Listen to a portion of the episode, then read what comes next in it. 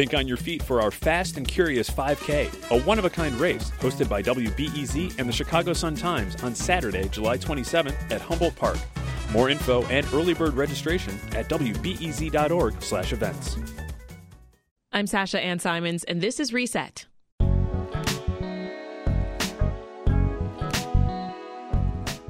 A love for history and sharing stories comes naturally for teacher, social worker, and multidisciplinary artist Omolara Mino. Her passion comes from the rich community connections she had growing up in Englewood, and from some of the activities she's always loved, like participating in the Bud Billiken Parade, being a part of dance teams, and having music groups with her cousins. She recently spoke with our sister station Vocalo about how she strives to create a world where black youth are empowered by their rich history. Each afternoon this week, we will be sharing stories from a series called Chi Sounds Like. Here's Omolara.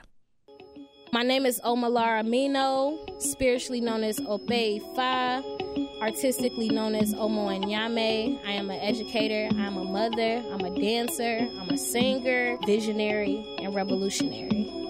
And this is what Chicago sounds like. Sitting here vibing to this really funky beat. Got me reminiscing on the way it used to be. Back in the day we had unity.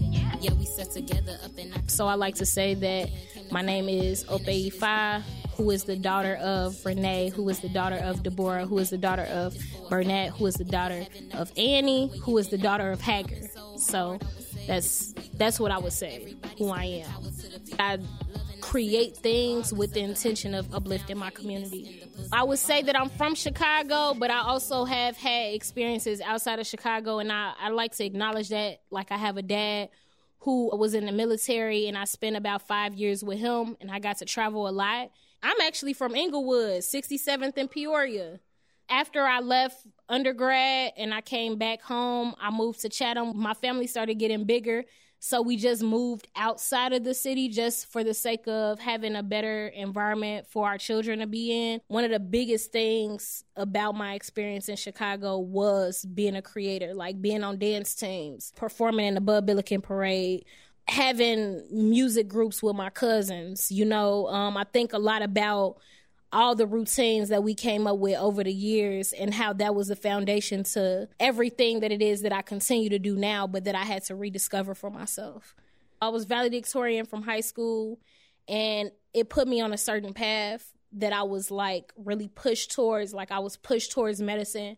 I was pushed towards like this professional kind of route um, that my teachers wanted for me, that I feel like my family wanted for me. And I also understand why they would want that for me as well, right? Because they felt like that is how I could be the most successful. As far as the rediscovery of myself, when I was in college, I spent a lot of my time, you know, in humanities in all different ways. And I felt like it opened up this door of self discovery of who I was, but also rediscovery where like I really started searching for my purpose. And the question that I came to or that I was brought to was what was that thing that you were doing when you were younger, when nobody told you who to be, before money got involved, before anything on the outside, you know, affected your perspective of anything? What was the thing that you did just for yourself? And I think that that is exactly what brought me back to being a creator. I grew a passion for African American studies when I was in college. That's what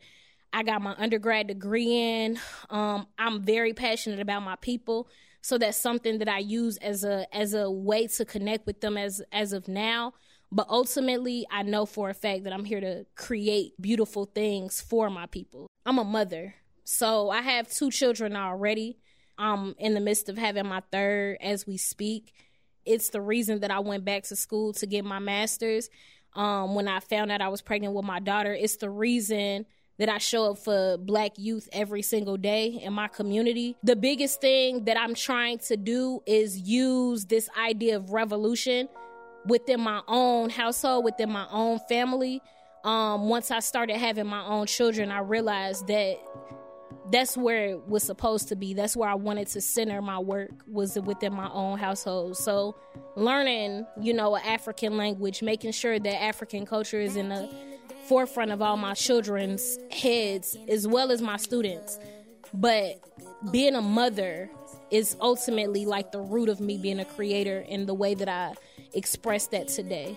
My name is Omolara Mino, spiritually known as Ope Fa, artistically known as Omo Nyame. I am an educator, I'm a mother, I'm a dancer, I'm a singer, visionary, and revolutionary.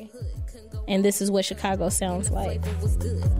Whatever came my way, hip hop always on vacation. We was playing no youngins them days. We used to ride our bikes in every direction. Always had my sister with me just in case I needed protection. I was sitting in one of my nursing classes and I was like, wow. I started thinking, my teachers were the most impactful people as to why I even was granted the opportunity to be in that space. You know, to be at University of Michigan. It wasn't an opportunity that many folks that came from my high school had at all. And I recognized the role that my educators played in that. And for me, I wanted to play that role in somebody else's life. I started teaching, but then I realized that the change that I truly wanted to make was in ways that went outside of traditional curriculum. And I think that that's what led me to get my master's in social work. I studied community organizing with a focus in children and youth, as well as being a part of the New Leaders in African Centered Social Work program, which really gave me this Afrocentric lens of how I do my work as a community organizer, how I see education as playing a role as my organizing. This role was literally created for me. My principal created this class just for me that tells me that the passion that I bring every day to my workspace, even as a social worker, shows and is very clear that what I care about and who I care about. And it has granted me the opportunity to now every day be able to teach 13 year olds about themselves, which was something that I was not able to have growing up. And I feel like prideful about that, giving them something that they might not be getting in other spaces. I feel like that is revolutionary work. I'm literally doing more than what it is that I thought that I could ever do, you know, for myself and my community. The name of the class that I teach, I call it Sankofa on paper it's African American history, but what I call it and what my students know it as is Sankofa. Sankofa meaning to go back and fetch it or that it's not taboo to go back for the things that we've lost. And it's all with the idea of us reclaiming our history, reclaiming our truths, reclaiming parts of ourselves that we've been taken away from. I think that I'm very intentional about debunking a lot of myths about Africa about who we are as Africans living in America and just reconnecting my students to the fact that they belong to a global community that goes way beyond, you know, the United States. They belong to a global history. They belong to something that is completely phenomenal and something that you can't even put into words. You know, the fact that they come into a room where they see pictures of revolutionaries. We got Audre Lorde, we got Assata Shakur, Nipsey Hussle, Chadwick, uh, Alvin Ailey, Nina Simone, Marcus Garvey. To have pictures of Malcolm X, Huey P. Newton, Katherine Dunham, Dr. Ben, like what's more to my story that I haven't been taught already? You know, what's more to this story that they don't usually teach me? And why are they not teaching me this?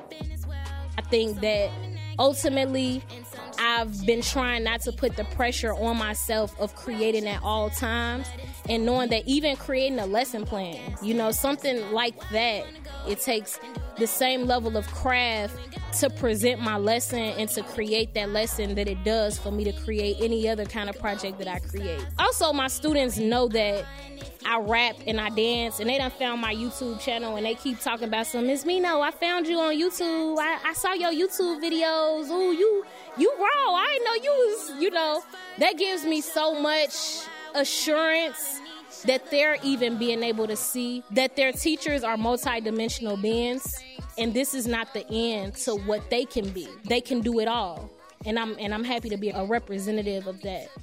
My name is Omolara Mino, spiritually known as Ope Fa, artistically known as Omo Nyame. I am an educator, I'm a mother, I'm a dancer, I'm a singer, visionary, and revolutionary. And this is what Chicago sounds like.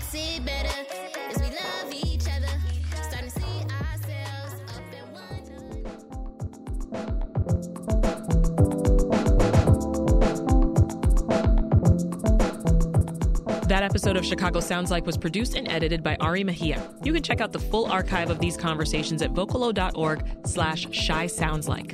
We'll also be featuring the stories on our podcast all week. That's all for Reset. I'm Sasha Ann Simons. We'll talk to you tomorrow.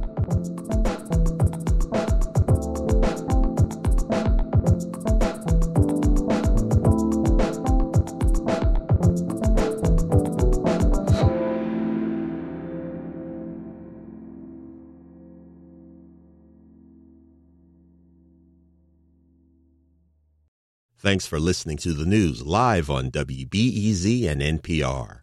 The WBEZ stream sounds great in the kitchen on your smart speaker and anywhere on the WBEZ app. Listen every day.